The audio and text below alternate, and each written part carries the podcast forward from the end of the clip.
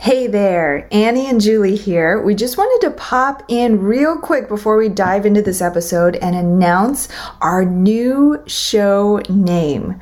We're excited to announce that we're rebranding the Investing for Good podcast as the Life and Money Show. Now, this new name reflects the broad focus of our episodes and guests thus far and allows us to tell even more stories about living a meaningful and intentional life by design while also making an impact. We're extremely grateful for your support and listenership as we've grown this podcast and are excited to begin this new chapter so we can bring you even more valuable stories and insights. With that, let's dive into the episode. We didn't settle on the property manager until we actually had the deal under contract. So we walked through each unit in the property and we actually invited a couple property managers to come and walk them with us. And through that process, we got a lot of input as to how they would manage or what they would change. You're listening to The Life and Money Show, a podcast that brings you the stories and strategies of people who are living a meaningful and intentional life by design, building true wealth for their families, and impacting the world around them. And now, here are your hosts, Annie Dickerson and Julie Lamb. Hey, hey, everyone. Annie Dickerson here together with Julie Lamb. Julie, how are you? I'm doing great. Annie, how about you? I'm fantastic. You know what I did just before we recorded this was I was watching that YouTube video of the mama bear with the baby bears. Did you see yes, that one? Yes. so for all of our listeners, if you could picture this, right? It's a busy street, but all the cars on the street are stopped because there's this big mama bear with these tiny little cubs on one side of the street. You can tell she means business. She's like, "Get over here. I told you not to cross the street." without my permission. She goes over there, she carries one of the cubs and uh, right across the street. And then the other, I think there were four total. So the other three were still over there. One follows her across, the other two are still staying over there. And then finally she comes back, she takes another one, she goes back, she takes the other one, but they're still like can't round them up because every time she gets one, another one goes across the street. And the, that's the story of parenting, right? Oh, yeah. Oh yeah, And when you got multiples like that running you in circles, it just never ends. It's one of those things that it's just like, oh geez, you know, you're just it's I remember those days for sure with my kids, but uh, yeah, it was such a cute, cute little video. Yeah. Mm-hmm. Well, you know who knows that parenting grind is our guests today, David Kamara and Jessica Bradley, founders of Cape Sierra Capital, and they have four kids of their own. And they talked about how, you know, right around the time that their first was born, they really started taking real estate investing more seriously and started really getting into it. Not with this idea of building this empire and getting all these investors, but really trying to learn it for themselves to build that legacy for their family. Yeah, and it's such a great story, I think, in this time right now where we're at, you know, going through going through this period of time where we all have kids at home maybe some places maybe not anymore but um, you know over the last year just you know realizing how important it is that we've you know need to think about how we're generating these different passive income streams to support us through various life challenges that will happen. You know, they will happen. Will we have another pandemic? Probably not. But what are the chances of things happening in life where you either may not be able to work or, you know, something comes up that prevents you from, you know, maximizing your, you know, your income that you have. And so it's such a, a great reminder. And that was something they said at the end of the show was that, you know, real estate investing has offered them that flexibility over the last year to be home with their family. And it's done the same for you and I as well. So, you know, for anybody out there who's, you know, thinking and on the fence now is a great time to at least at a bare minimum start educating yourself and you know start thinking about how you can get into these things. But one of the things that david and jessica talked about in the early days when they were first experimenting was that just that that they were and open to taking on a little bit of risk. And i think that you know i never like to think about it as just you know blind risk but i like to think about it as um, you know mitigated risk where you think about you know how can i know there's always going to be risks in anything that we do but how can we go about this in a way that's you know mitigated um, you know so that we don't open ourselves up to a whole can of worms. But that was something that they talked about earlier on that I think uh, really contributed to their success later on was just having that open mindset and, you know, be open to failure because it's through those failures that we really learn the big lessons that we need to find big success later on. So, yeah. Exactly. I mean, learning about those risks, I can't underscore enough the importance of learning the risks going in, not to get stuck in analysis paralysis, but really to have an open mind and your eyes wide open as you're going into a major investment as you would in real estate. So, for any of our listeners out there, if you are new to the world of real estate syndications, a fantastic place to start is to get a copy of our book. It's called Investing for Good. And we have a free hardcover copy for each and every one of you. Just go to goodegginvestments.com slash book to get all the details. And now, here we go. Here is our conversation with David Kamara and Jessica Bradley.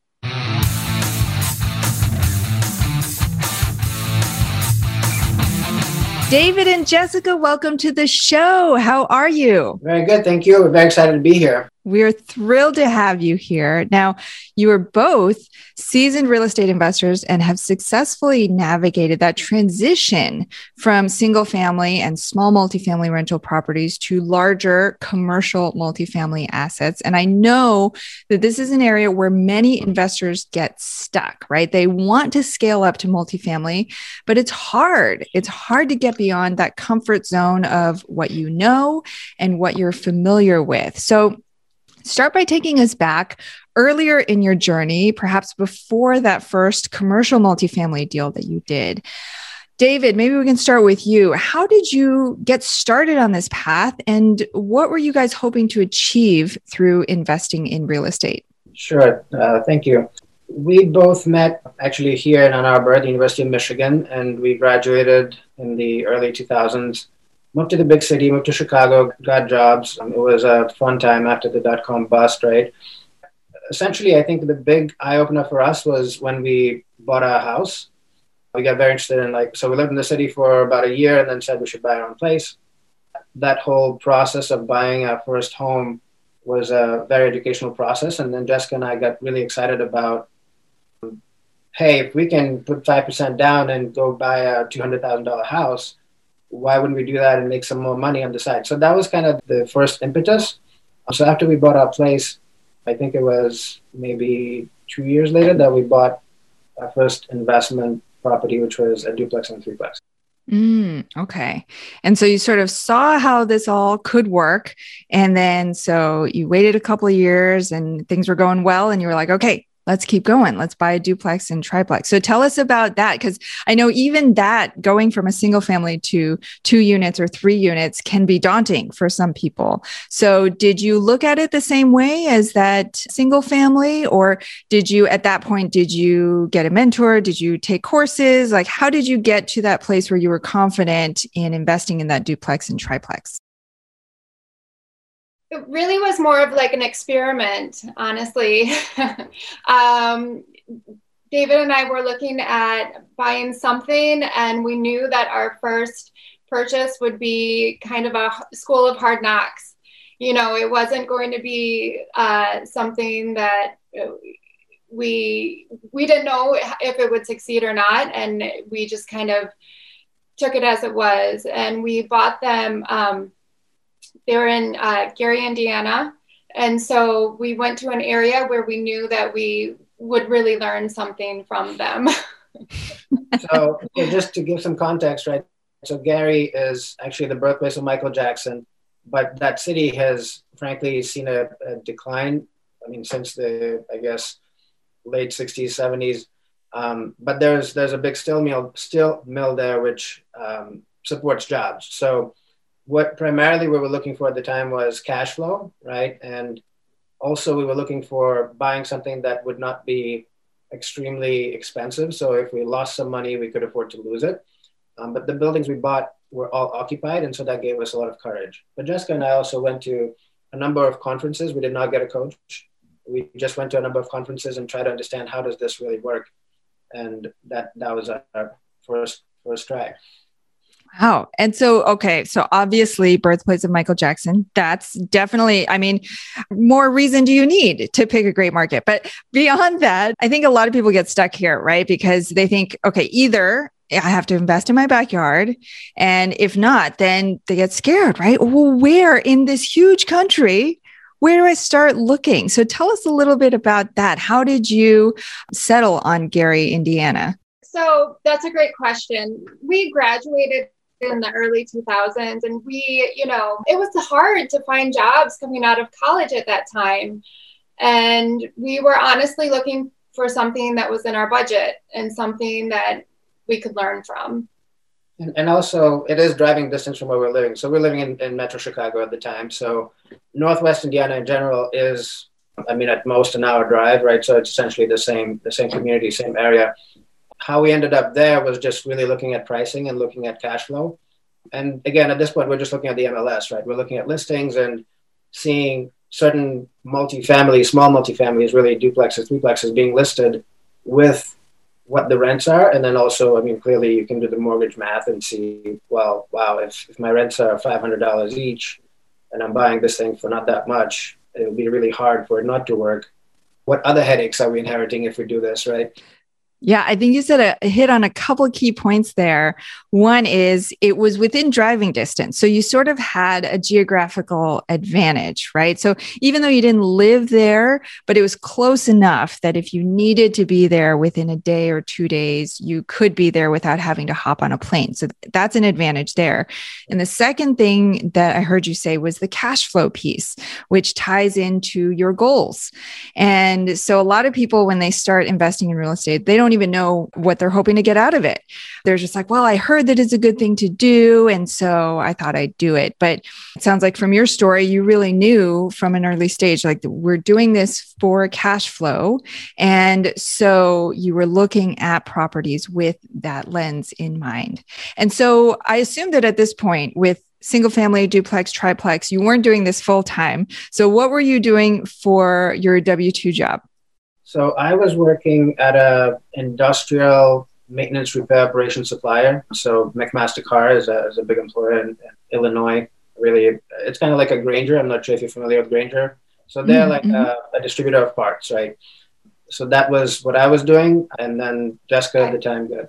Yeah, I was working for a health insurance company. I was managing accounts. So, okay. So yeah, we read a few books and I mean, learned from Real Rich Dad Poor Dad.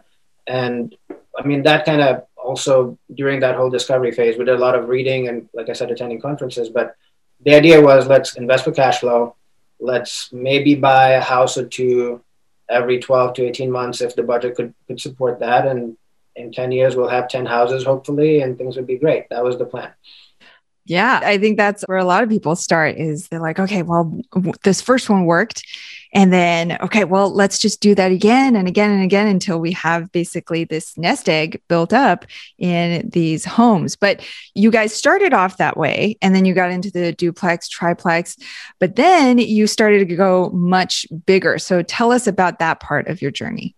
Sure. So we did the duplex and the threeplex, and those are, like you said, kind of in our backyard. We didn't quite really focus on let's go big immediately. Again, we were both working. We didn't have a ton of resources. I mean, you have kind of a new family growing, and we both went to grad school. And the plan at the time was finish grad school, then have kids, then do other things. Of course, that plan didn't quite go as planned as things happen. So we bought a we bought another single family in 2007, which was close to where we were living. And then we were both in grad school programs when our first daughter was born in 2007 as well. So the investing part kind of took a bit of a break. Then there was the, go ahead. Well, before we move on, you know, we also did a lot of renovating in our house in Chicago. So changing the bathroom, changing the kitchen. So, of course, I managed a lot of that renovations and worked with a lot of the contractors to make sure all of that was done the way that we wanted it to be done. So that was something that was really helpful to kind of close a door on being able to pay for all of those undergraduate student loans so we really had a lot of steps in real estate that helped us along the way. And they're baby steps, but in every facet of our life, it kind of helped us in different ways. So I, I don't want to gloss over it because at the time it was a really big deal for us. I was pregnant with our first daughter at the time. And, you know, being able to get that student loan debt out of off of our plate was a big deal. Mm-hmm. That's such a good point because I feel like a lot of people just like you said, kind of like gloss over that. And for me, it was very much of the same way. When I was slowly like building, I felt like I wasn't making any progress. But really, it was these little like steps that you were taking towards getting to where you guys are at now that really allowed you to lay the foundation. And without a solid foundation, well, we all know what happens, right? And so I think that's such a good point that you really highlighted the lessons and the things that you were going through at the time. And it was kind of going to joke with you, David, that, you know, and then you had your first kid and then then plans changed. I have three kids, and my plans have now taken me five years longer than I wanted it to take because my kids were young.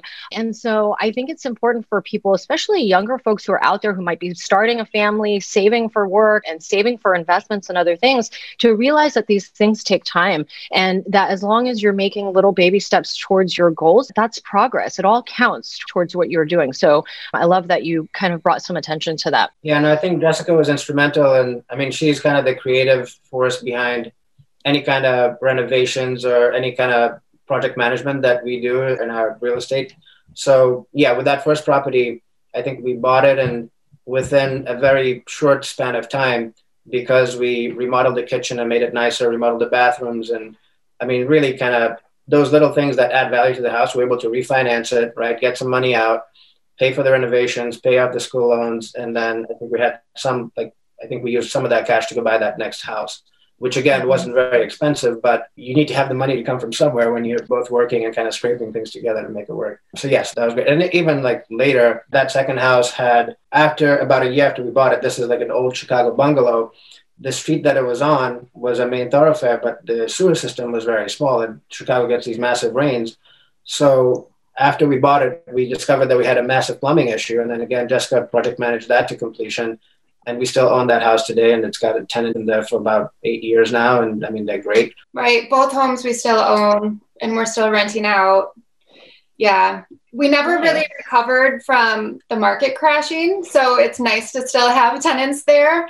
I mean as far as how much money we put into those houses so i mean now we have but when we wanted to move we weren't ready to sell them. We couldn't sell them at the price point that we wanted so, but our tenants are still there and they're doing great. Yeah, well, that's so, what's great about real estate, right? You guys can you have options. I mean, that's what I love about real estate is like, well, you can't sell and you're ready to sell. Well, you just hold on to it and rent it out and still make money either way. And that's one of the things I love about real estate is you could just get super creative with it and there's always an answer, you know, to if it's not to meet a short-term goal, it's maybe to meet a longer-term goal and you can kind of mold it to fit how you need to. Yeah. No, absolutely. To get back to Annie's question, so life happened. We both went to grad school. Uh, Jessica's got two master's degrees. So do I we ended up by the time we were done with school well so now we have four daughters we have four girls oh the eldest 13 the youngest you have four kids and four master's degrees Woo. between the two of you so we, moved, we, moved back, we moved back to michigan and like jessica just said at the time this was just after the whole great recession period not a great time to sell so we held on to them and that worked out just fine i ended up starting a management consulting business so i worked in a management consulting practice for a number of big firms, multinational firms, and then started my own.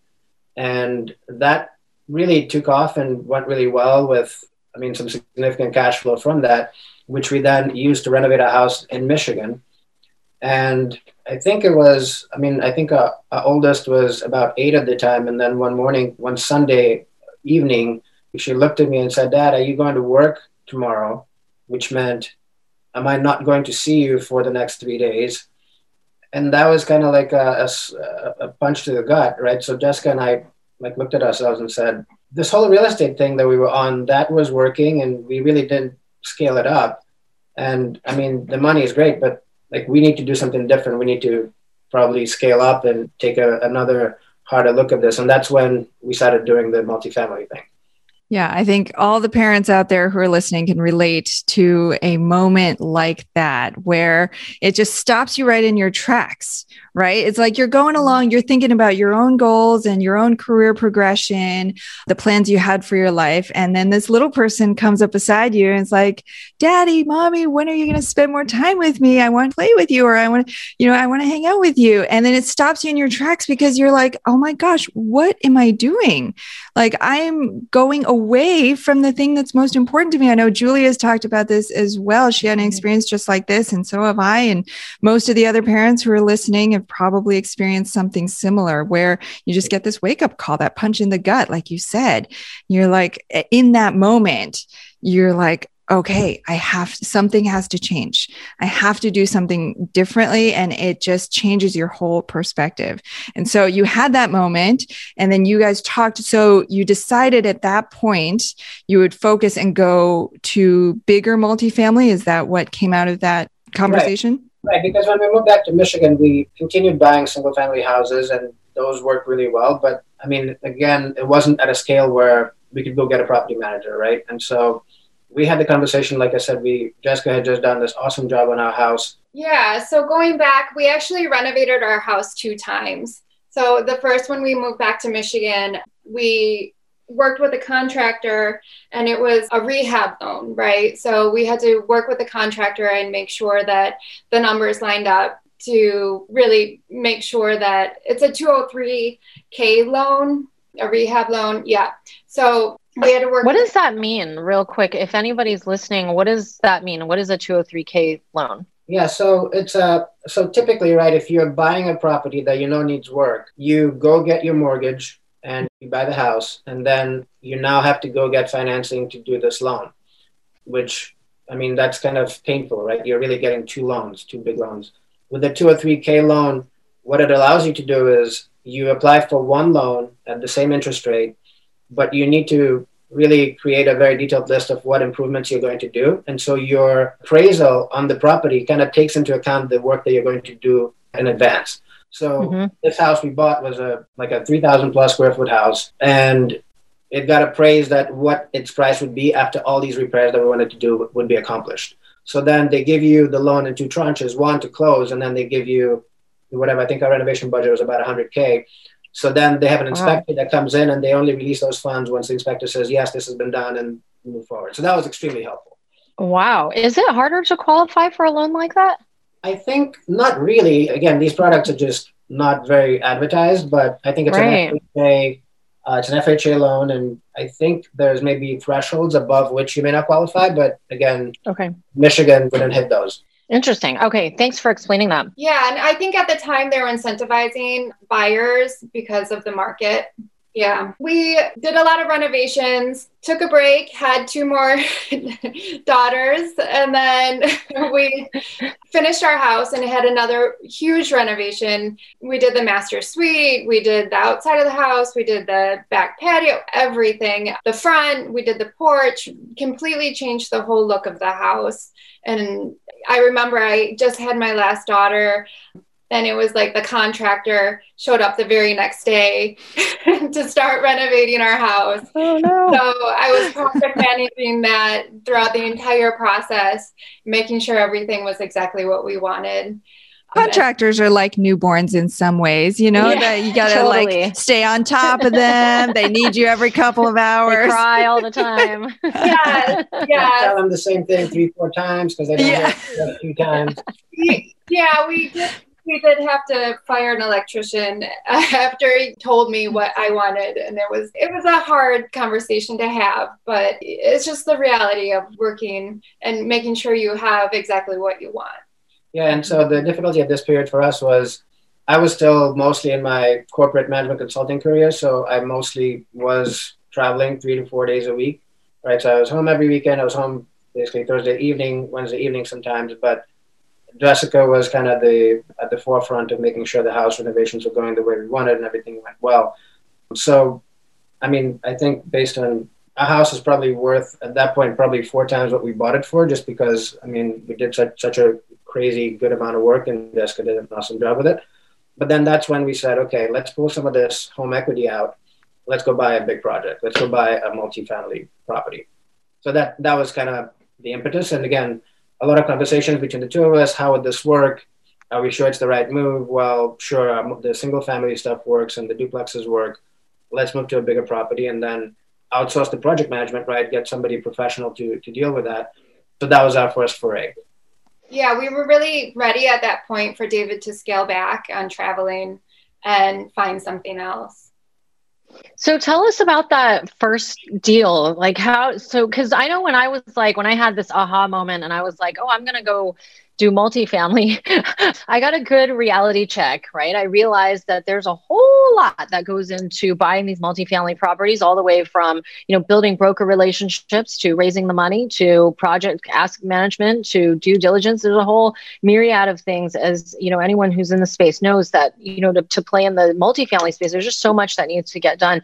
So tell us about what did that first deal look like? How did you even get yourself to that first deal? Did you, was it more conferences? Did you ever hire a coach to do this? What did that look like?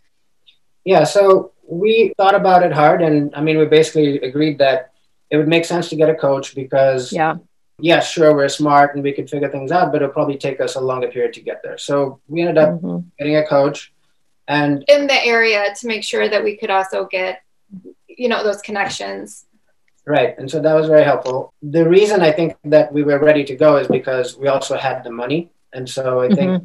if you're raising funds to do something and you're not sure how it works, like there's just more hurdles to overcome. Like I said, we essentially knew that we had this home equity line that we had lined up and the consulting business was doing really well.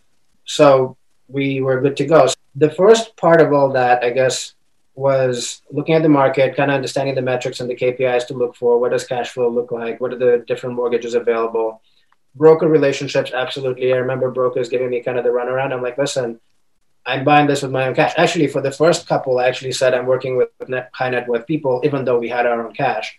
But then once they saw that we we're really serious, it wasn't an issue. And of course, after you buy that first one, things move forward much more quickly. So we actually did I think four deals that first year. So within that first wow. year, we probably bought over 100 units uh, just for ourselves. Wow. wow. That is amazing. That is so cool. So, how did you get the confidence? What was the first? So, 100 units total out of the four. Were they 25, 25, 25? What were the yeah. unit sizes like? Totally different. So, the first one was 40. okay.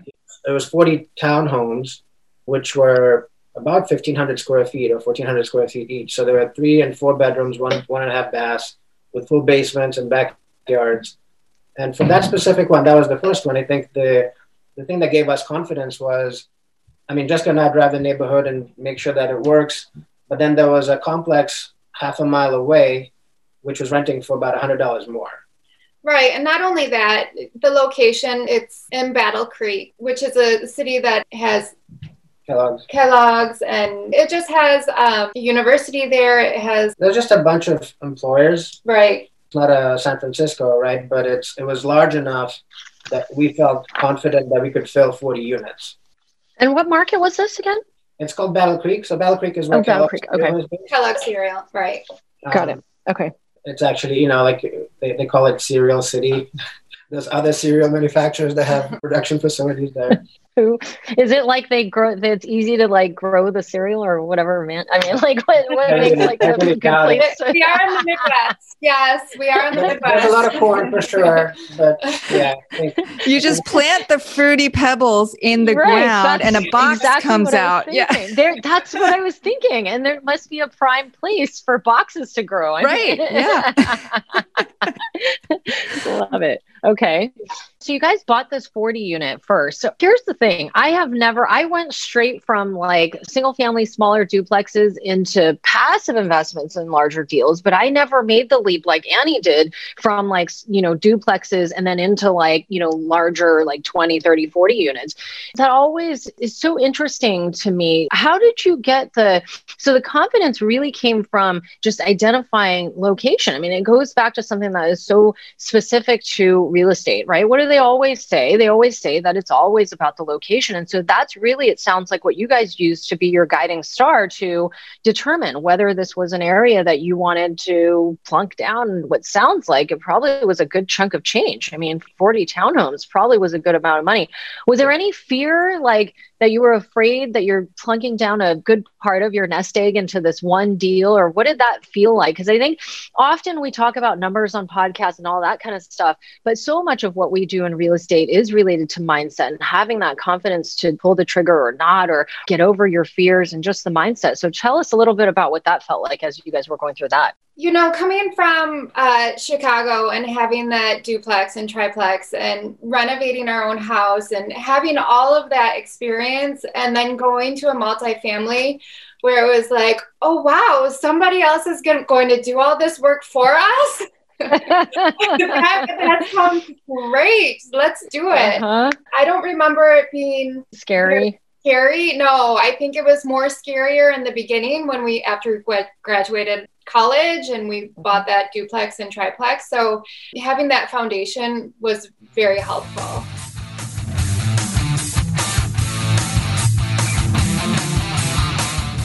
Have you been thinking about investing in real estate but aren't sure you have the time or the desire to manage the investment? Perhaps you're afraid, like we were, that you'll make the mistake of choosing the wrong mortgage or the wrong team and lose your entire investment. Well, that's exactly why we created the Good Egg Investor Club. We do the work of identifying solid real estate investment opportunities in the best markets around the country and then partner with you to acquire these investments and then we'll all share in the returns. We'll identify the growing markets, strong, experienced teams, and the solid deals. We do all the heavy lifting of managing the tenants and the renovations, and as a passive partner, you get to enjoy all the benefits of investing in real estate monthly cash flow, long term appreciation, and the ongoing tax benefits. When we first discovered passive investing through real estate syndications, we realized it fit perfectly into our busy lives. We could put our money to work for our families, work less, and get more time back in our days so that we could focus on what matters most and discover our true passion and purpose in life. We've now helped hundreds of people invest passively in real estate syndications and are seeing the positive impact it's had on their lives. We invite you to partner with us by joining the Good Egg Investor Club today so you can start putting your money to work for you and get more time back in your day. Because we know that when people have more time in their days, they can do the true work they were intended to do and the world will be a better place. To sign up for the Good Egg Investor Club, go to goodegginvestments.com slash invest and we'll take it from there. That's goodegginvestments.com slash invest.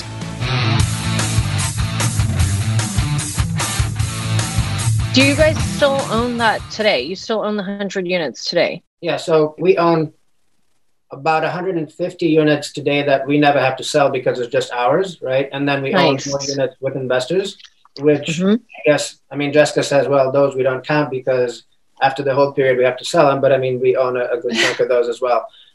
Back to the first one, I think part of the confidence boost was working with a coach and also looking at a lot of numbers right? So we had looked at a ton of deals where we kind of underwrote them and they did not work out for various reasons. And then we'd follow up and, and talk to the brokers and say, I have a question about this or that, or why are the taxes on this one so high where typically the X percent of the actual amount. So I think we had enough analysis of property deals under our belts where it's almost like, wait, this one actually works. Are we missing anything? Because I mean, for the most part, they usually don't tend to work out. Most people, especially now, things are priced super high. And so you kind of have to double check and say, wait, am I being overly rosy about this? I think the second thing that really helped was getting a property manager who was knowledgeable. And we didn't really settle on that for a while. We didn't settle on the property manager until we actually had the deal under contract. So we walked through each unit in the property and we actually invited a couple property managers to come and walk them with us and through that process, we got a lot of input as to how they would manage or what they would change. And then subsequent to that walkthrough, we also met with some of these individuals to try and understand, okay, what's the back end to your business? Do you have a process? Do you have other people? Is it just like, how is it run? And so the property manager that we ended up working with now manages over 200 units for us in Michigan. and frankly, a very trusted partner, and we feel very lucky to have him. So I'm curious, how has COVID impacted your? I want to move to the syndication stuff after, but how has it impacted, if at all, the 150 units that you guys own personally? So the big picture answer is slightly down, but not significantly down. I think our collections are probably down three to five percent. But it, it really depends on the property, right? So I think within multifamily, right? So things that are, I would say, C plus and B type property are doing well and things that are like C minus and D are not doing well at all. I, I, think it kind of mirrors the what's happening in the economy, right? So most knowledge workers that can still sit home and be productive and get paid, those people are doing okay, and those rentals are doing fairly well.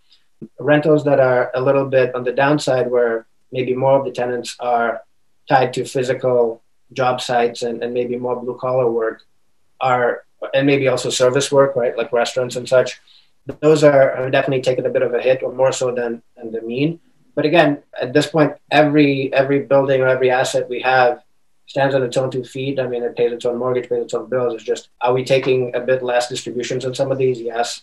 But again, overall, I feel very fortunate that the whole play about multifamily, right, is the diversification across tenants. So when you have, again, 100 plus tenants, sure, some people fall on hard times, but as long as you do your screening well, you put the right people in your unit with a certain standard, then for us, it's definitely worked out.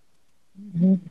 I'm curious on the 150 units that you guys own personally. Do you guys have, how do you navigate the property management for that? Like, because I know I've heard anything under like 75 units, you can't get like an on site person. How do you guys navigate that? Is it just finding the right PM company that deals with these smaller properties, or what does that look like?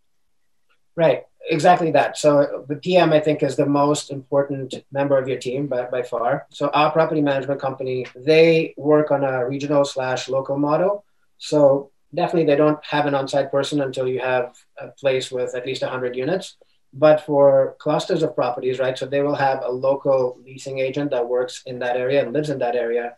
Sometimes, actually, on one of our units, they do live in our thing, but then they service other things and they do pay rent. So they they essentially show up and they can be there at any time to show units, knock on tenants' doors, etc., see what's going on, walk it. And then they have a regional person who may be a bit further away, but then they visit every two weeks or whatnot to make sure things are going well. What we do is we have a weekend for each building, right? So we speak to that regional person. They use AppFolio for property management software, which allows us to log in anytime if whenever we want, right? Wake up, pull up your laptop and log in and see what's going on. The metrics that we care about, right, are what's the rent roll look like? How many vacants do we have? What is the delinquents or what's the receivables? And then what are the payables? And once we keep track of those and have a good conversation every week about what's happening with the building, it, it really has gone well. I mean, also, it helps by all means that we are within driving distance of everything that we own.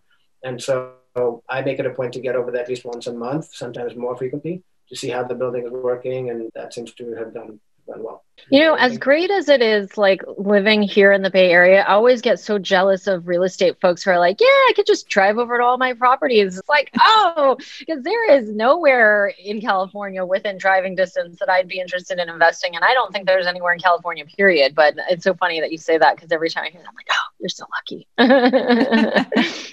Before yeah, we get to the syndications piece, I did want to revisit the job piece because I know that's what sort of kickstarted this whole thing into multifamily. So, at what point in the process of acquiring the 40 units and all the rest of the 150 units you own did you start to get the confidence or start to plan for exiting your job? So, I was already working for myself. So, I already had my own firm. And really, like our, we kind of accidentally fell into syndication. We really never like Jessica and I never said, "Oh, we should get together and have an investment company." We did go to a conference together where we together we learned a little bit more about it and kind of thought through it and thought about how, you know, syndicating is really about helping other people. It's not about asking people for money. It's about helping your friends, helping the people that you've worked with to really increase everyone's investment. Yeah, that's so much of how we look at it too. I've never looked at this as a business to get my own deals done. I've always looked at this as a way to how can I help other people, especially because I've started out as a passive investor. Um, and that's always been Annie and my our mantra is like education has always been such a huge focus for us and really just sharing what we know. So yeah. Yeah, but what I was going to say is we originally were looking to solve for how do we get me off the road, right? And how do we essentially, how do I, if I wanted to do consulting, I didn't want to travel as much, right? But then as I started telling my clients and my former consulting partners and some of the CFOs and other folks that I work with, that's where I think, I mean, I guess my enthusiasm and my infectious nature of speaking about the, the investments came through, and people started reaching out and saying, Well, tell us more about this. Because, I mean, we've always wanted to be in real estate, but we never really wanted to like receive the calls about blocked toilets and whatnot. But what you're offering kind of could solve that and we could all benefit. So our original thought was let's just get passive income, right? And then people started coming along and saying, why don't we invest with you? So we went to that conference, thought about it, and said, sure, uh, we can make our money go further, right? And definitely we could we could have our friends invest or acquaintances invest, and that is kind of how it together. Yeah, I think one of the other motivators is, you know, David scaling back to traveling, but also allowing us to do the things that we want to do and being able to work the jobs. For example, me going back to work, that's something that was a priority as well. So that was also a motivator. Yeah, because for a while, Jessica was doing school. And again, like the speech pathology thing was really calling and you love doing it. So you love helping kids. Right. So I'm an elementary school speech and language pathologist. So it allows me to have the same schedule as my kids, have summers off. But again, having multifamily investing, it allows me to feel comfortable financially and make sure that we're putting our money where we need to for our daughters. So at this point, I mean, the consulting business, I really don't advertise. Clients do come back, people we've worked with before come back to us and say, we have this engagement. Would you guys be willing to help us?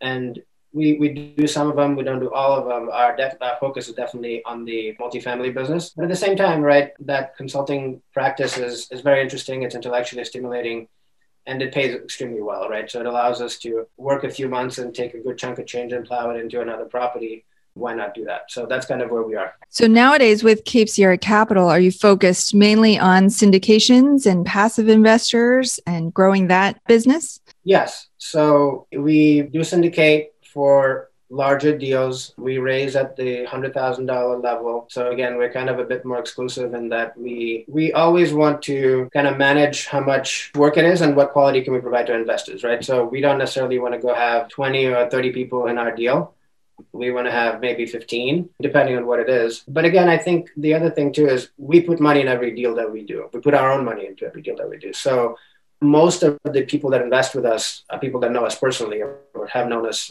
in, in, our lives. It's not just investors that have found us. I mean that's growing but ultimately we want to make sure that we can look these investors in the eyes and say yeah i'm putting my own money into this because i feel very comfortable about it. And i think the challenge today has been with COVID, right, I think there's just a lot more money chasing deals, particularly in multifamily because multifamily has performed really well with COVID, right? Hotels and restaurants and retail and office space are all down. And so for us, I think we have a bit of the comfortable or almost luxurious position to be in where we don't have to go do the next deal, right? We don't need to chase that because, again, we're in a very good cash flow situation ourselves personally, and we're not trying to do something that doesn't make sense or reach for yield or any of that stuff. We'll only do something that we feel adds to, our, to the value that we bring to people and to ourselves as well. So that has been very comforting and frankly probably has helped us avoid some things that we would have done otherwise had we not been in that position. Right. Not only that, I think one of our big motivators is just really creating generational wealth and having that big nest egg there for our daughters and having that extra apartment building might not be the best thing if we can just really focus on one multifamily investment that would benefit us more. Yeah, and it's for us, I think, in a big way, it's about teaching our kids, our friends about money because I think, frankly, it's not taught enough, right? I mean, I went to business school and I think most of the education was about being a good employee, even though I took a ton of entrepreneurial classes. So it's kind of like getting into the mindset of, sure, you, you have all these skills, but how do you use them so that your quality of life improves, right? And you aren't working till you're 60 how do you make sure you're working as much or as little as you like and in whatever field you're interested in working in I love that. So I'm curious, really quick. I want to talk before we transition. I do want to talk a little bit about your syndication philosophy. So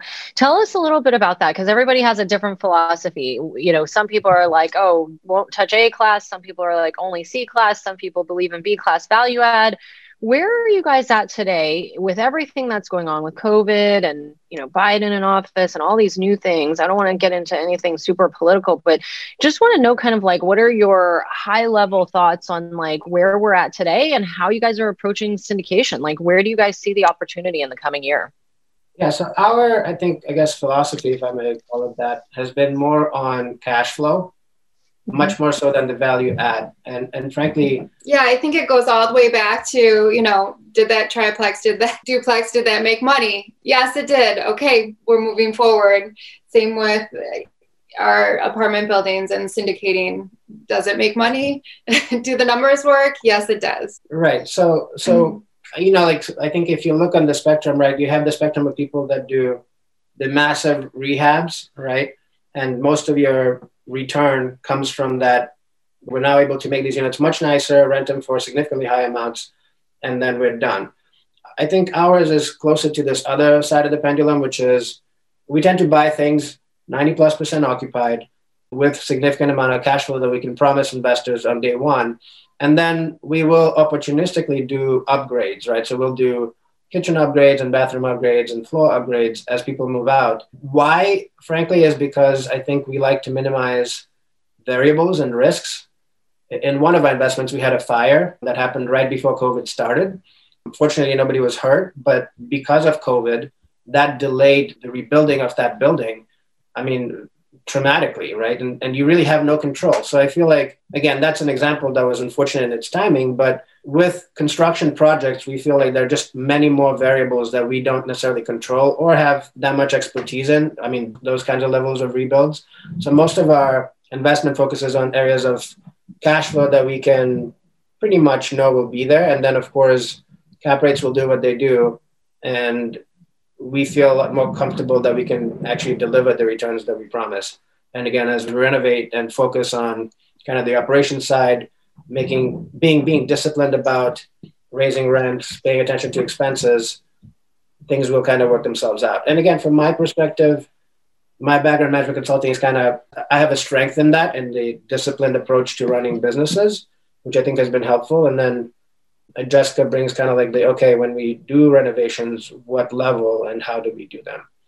I think that's such a great way to approach it because when you're focusing on the cash flow, you're really able to deliver on those upfront returns to your investors. And then focusing on the, you know, upgrades that you're doing allows you to, you know, get the potential back end appreciation as well. So you're kind of as long as that cash flow is there first, that's that's always been my priority ever since I started investing is really on that cash flow. That's the question. I wanted money in my pocket today. I don't want to wait, you know, 10 years years or five years for that money to come to me. And so I like that that approach that you focused on making sure that the deal has enough cash flow up front, but that you have opportunities really to, you know, force that appreciation through, you know, potential upgrades where and when you can. I feel like that's a safe bet for where we're at in today's, you know, with everything we have going on today.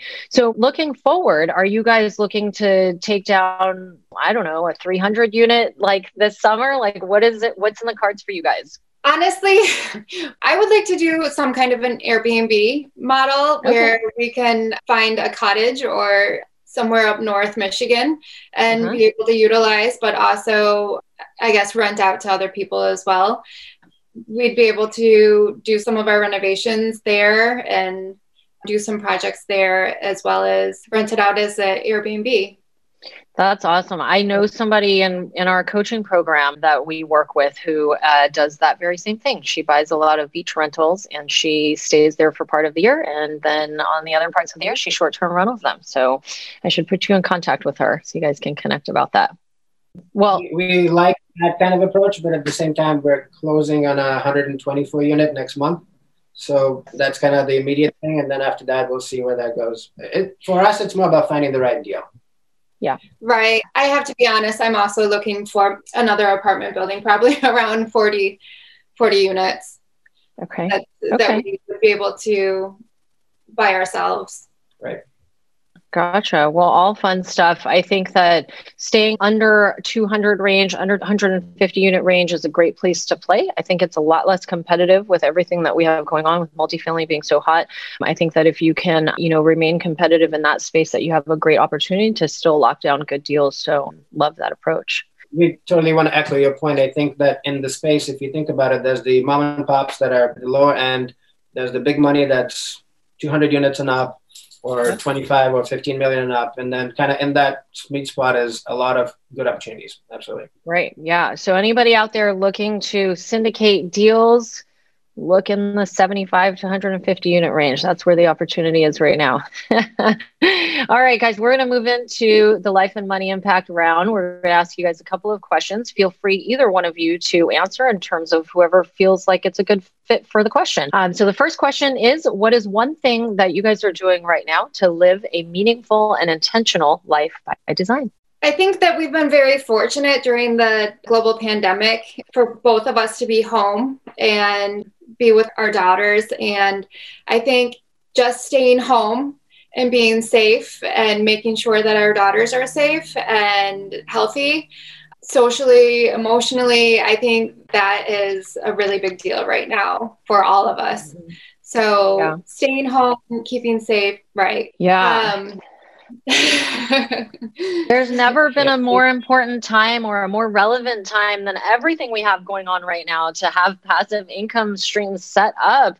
And I'm so glad that I stumbled across this, you know, years ago, three or four years ago, to be in a position, same, where my husband and I pretty much this whole thing I've been able to be home. So I love that. And it's definitely intentional and something that you guys uh, identified as a need a few years ago. So that's great that you guys were able to be set up for that right? We also feel very lucky to have made the jump when we did. Right. Yep. And we, I think we made a trip to go skiing up North Michigan, and it was like, wait, can we do this? Like, how does this even work? Right? It was very tentative, but then, I mean, it was great, and I mean, the kids are in remote school anyway. We we can work from wherever. It was just very nice and kind of a good a good break from the whole craziness that's going on, and that was very good. Nice. Awesome. All right. Second question is What is one life or money hack that you guys can share that will help make an impact in others' lives right now?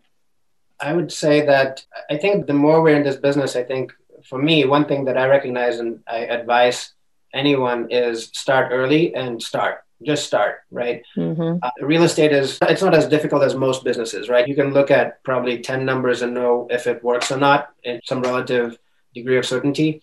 But again, it's not a business where you have to get everything exactly nailed down and correct to make money. You can still typically make some mistakes, but come out doing well with it. And I think the in terms of start early, what I'm recognizing is some of the deals we bought that were maybe less than stellarly buttoned up deals. As time has gone and progressed, they've definitely done well. And I mean, there's very simple reasons for that, right? Your debt is fixed, right? And rents go up over time. So once you put some money into the property, make sure that things are running well. At some point, it just makes a ton of sense. And the longer you hold it, frankly, the more profitable it is. So just start. I feel like real estate, one thing that I love about it is not just the creativity aspect of it, but the fact that I feel like real estate is so forgiving you know you can make a big mistake and you can get creative and find another way to make up for that mistake. I mean i that's the way that i've seen it. What i thought were mistakes and then you kind of get crafty with it and you know you can work it so that it actually ends up being profitable in the long run kind of like what you're saying. So i think that you know it's such an important reminder. We talk about that all the time here on the show is you know get out there and make your mistakes. Get out there and just start because the longer you sit on the sidelines the longer you're going to delay the learning lesson that you've been called to learn. And so I think that's such a great reminder to everyone out there is just, you know, go ahead and get started. All right, last question is what's one thing that you guys are doing right now to make the world a better place? I think having apartments and having that space where people can call home and syndicating and offering that investment opportunity for people. Uh, I'm sorry, those are two things, but I think through real estate, they're just really great benefits, and we're making a the world a better place by offering somebody a place to live. You know, this is a really difficult time in the world, and being able to go home is a big deal. I would add to that just educating a lot of the people that I used to work with are still in their jobs and they're very high six figure and low seven figure income earners that are still tied to their job just because they haven't necessarily to exit that very time intensive lifestyle and while they they're very i guess capital rich they're time poor right so they're not necessarily in control of their time and i feel like educating people about some of the options that you can learn to get passive income is great uh, secondly i wanted to add jessica and i run a lot of marathons and, and raise a lot of money through those kinds of activities we together with my sister, built a, a, hospital back in, in Sierra Leone, which is where my dad is. I grew up as well. And it's very cool to take our kids back there, all of them, to have them see kind of the contrast, right? And it gives people, gives our kids some grounding and what real problems look like. Uh, so, so I, I think raising our daughters in that kind of uh, environment, I think, has been very meaningful to me personally, and I know to you as well. Wow. Well, you guys run marathons, you have four kids, you do real estate, you have your own investments, you have syndications, you're providing safe, comfortable places for people to live, and you're helping others to discover these opportunities. Man, you guys are so inspirational and have such an amazing story. So tell our listeners where they can go to follow up with you and learn more. Sure. Our website is Cape Sierra Capital. So Cape Sierra is also not to Sierra Leone. It's C A P E S I E R R A capital.com. And while you're there, you can get our ebook, which is Cape Sierra capesierracapital.com slash cash flow. It's called The Personal Cash Flow and talks to people about visualizing their life from a cash flow perspective. I think most business people understand cash flow in, in companies. And this is how do you take that approach to your personal finances and essentially work towards passive income. Awesome. Well, we'll have those links for our listeners in the show notes. David and Jessica, multifamily investors, parents, and founders of Cape Sierra Capital. Thank you so much for being here with us today. Thank you so Thank much, you. Annie. Thank you, Joey. It's great talking to you. You've been listening to the Life and Money Show, the number one podcast for people who, like you, are living a meaningful and intentional life by design, building true wealth, and making an impact in the world. For more resources, check out goodegginvestments.com and be sure to join the Life and Money Show community on Facebook. And if you got value out of the show, please subscribe and give us a five star review so we can continue to bring you amazing new conversations.